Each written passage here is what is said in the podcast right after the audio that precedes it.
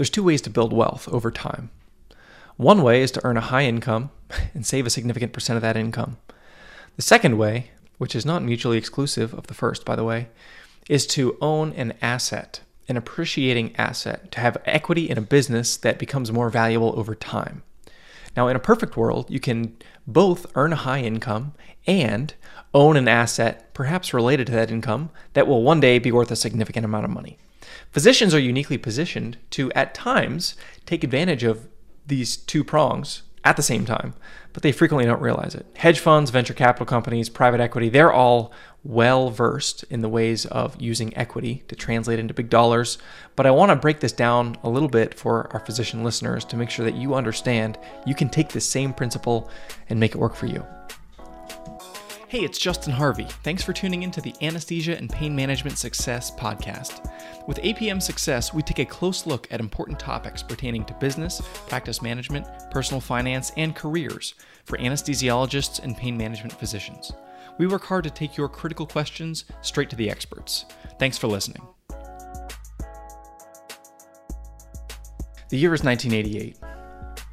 The situation is there's this guy, his name is Arnold Schwarzenegger.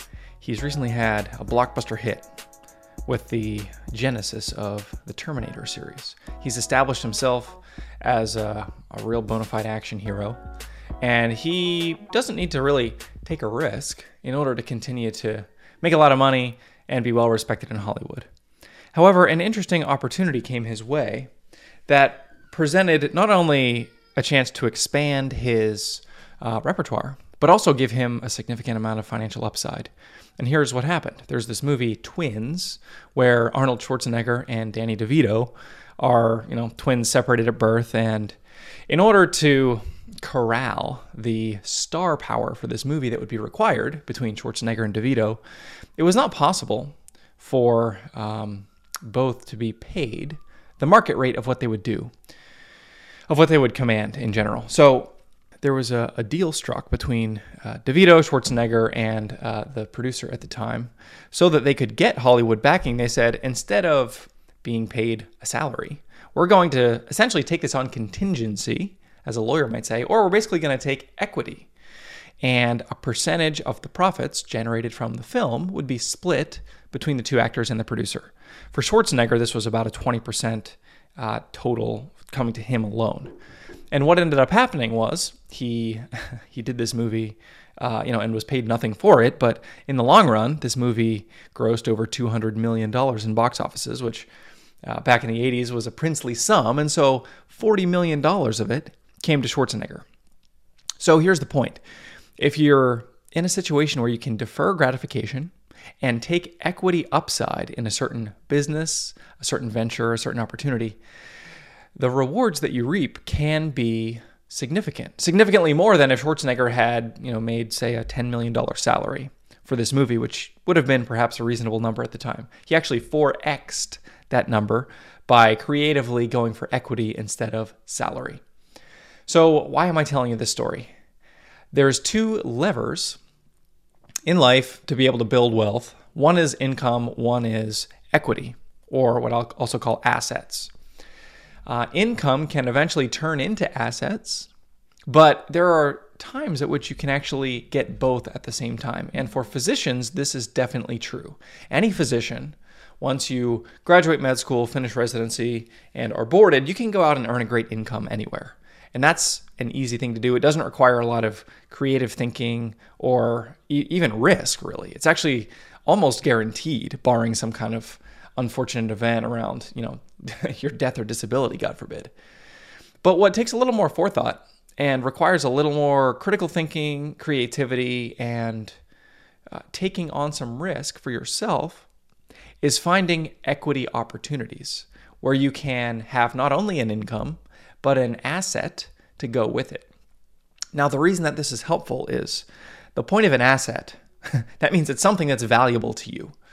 It's a, share of a business or perhaps multiple businesses that over time will perhaps pay you an income, but will also have this um, value associated with it that can grow. And as the business, the underlying business becomes more and more valuable, generates more and more profits, the asset becomes more and more valuable. And you can have your cake and eat it too in many instances if you're willing to proactively look for these types of opportunities. Um, this could be represented in a buy in for a medical practice, for example, or a surgery center, or even something like an apartment building or residential real estate, a single family home.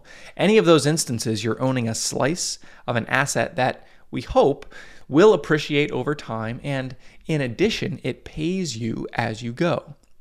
So, just a real quick example of how this could look. There are opportunities in some anesthesia groups. For example, you can actually go either way. They'll say, "We'll bring you in and we'll pay you a 375 salary and you can just make that, you know, for forever or as long as we can afford to pay you that number." Or you can come in and make 250k with no bonus for 3 years.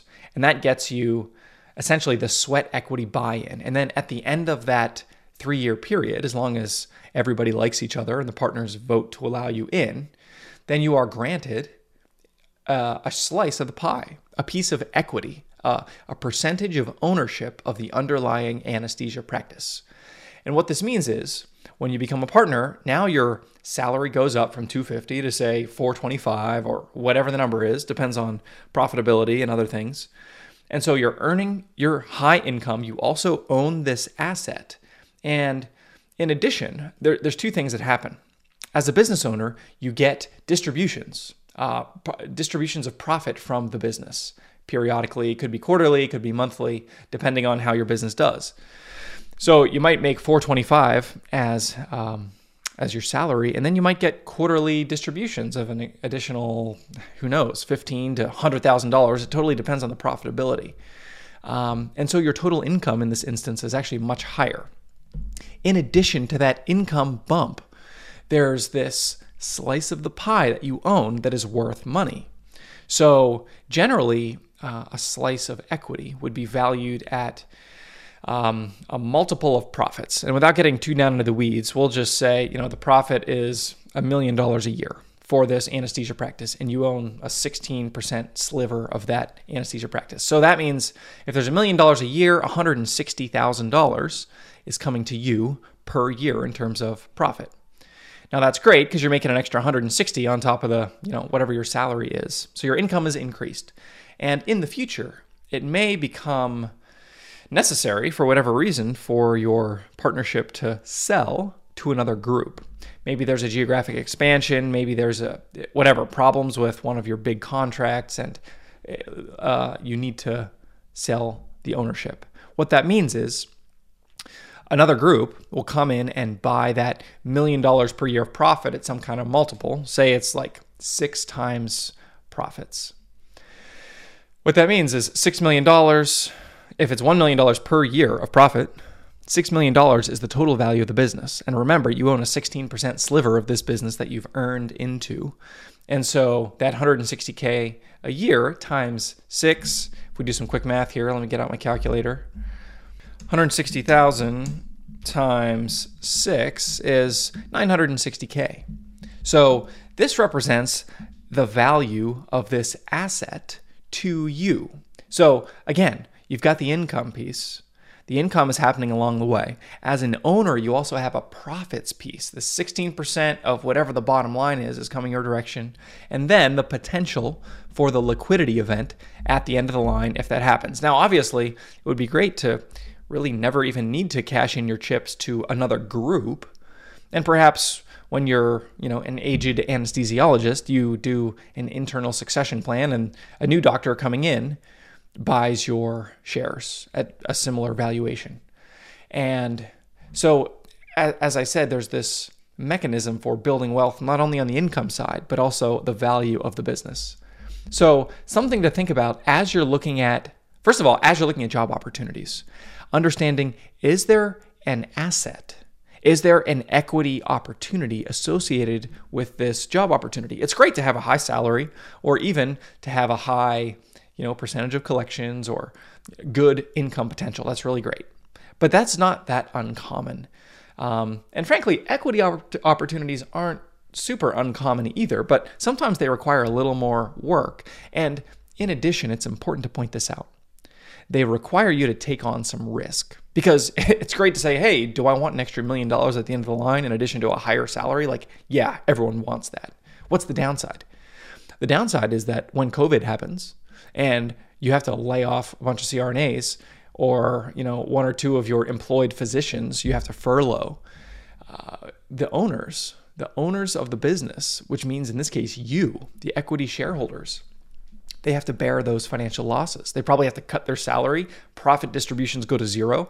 There's a chance that you might actually even need to put more money into the business out of your own checking account to keep it afloat. That's the reason that equity earns a high rate of return potentially, is because there's risk. There's no place in the market where you can have a free lunch. Uh, at least when those things exist, they quickly disappear because everyone shows up for the free lunch and then the food runs out. But in a medical practice, you're taking on the risk of, uh, you know, paying the salaries, paying the rent, trying to maintain that favorable contract with your sites of service. And in exchange for all that extra work that you're doing, you can earn a higher salary and you have a valuable asset. So, just understanding that this component is out there can be really, really valuable if you're in pain management looking for surgery center opportunities. Perhaps practice buy in, that can be valuable um, maybe other ancillary opportunities, or maybe it's something totally different. Maybe it's collaborating with one of your peers to, you know, work on a new device or technology or a service associated with, um, you know, the medical field or whatever. There's any of these opportunities that I'm describing create this dynamic where there's an asset, the asset that can not only pay you profits distributions, but also have a value in and of itself that as profits grow over time can create a significant liquidity event. So, in the context of financial independence, here's the point. Here's why I love the idea of physicians owning and growing an asset for themselves. Not only is it a really nice uh, way to potentially augment your income over time, but it gives you this, um, like the the what we'll call the the hail mary effect. Like there's a chance that it could turn out really, really well for you. Um, and you know, again, it's it's a two-edged sword. But if it's a business that is well run and that you can own a piece of and you can buy in at a fair valuation, it's always worth considering: Will this hasten my journey to financial independence? Will this allow me to play for the love of the game, to work because I want to and not because I have to, more quickly than if I didn't have this asset? So hopefully this will expand the way that you're thinking about, you know, any fellows who are looking at a couple contracts right now and thinking, well, here's the income on offer A, here's the income on offer B. Think again about what is the equity opportunity? What is the profits upside and the potential, what we'll call a liquidity event? If you had to sell this slice of the business in the future, how much could it be worth?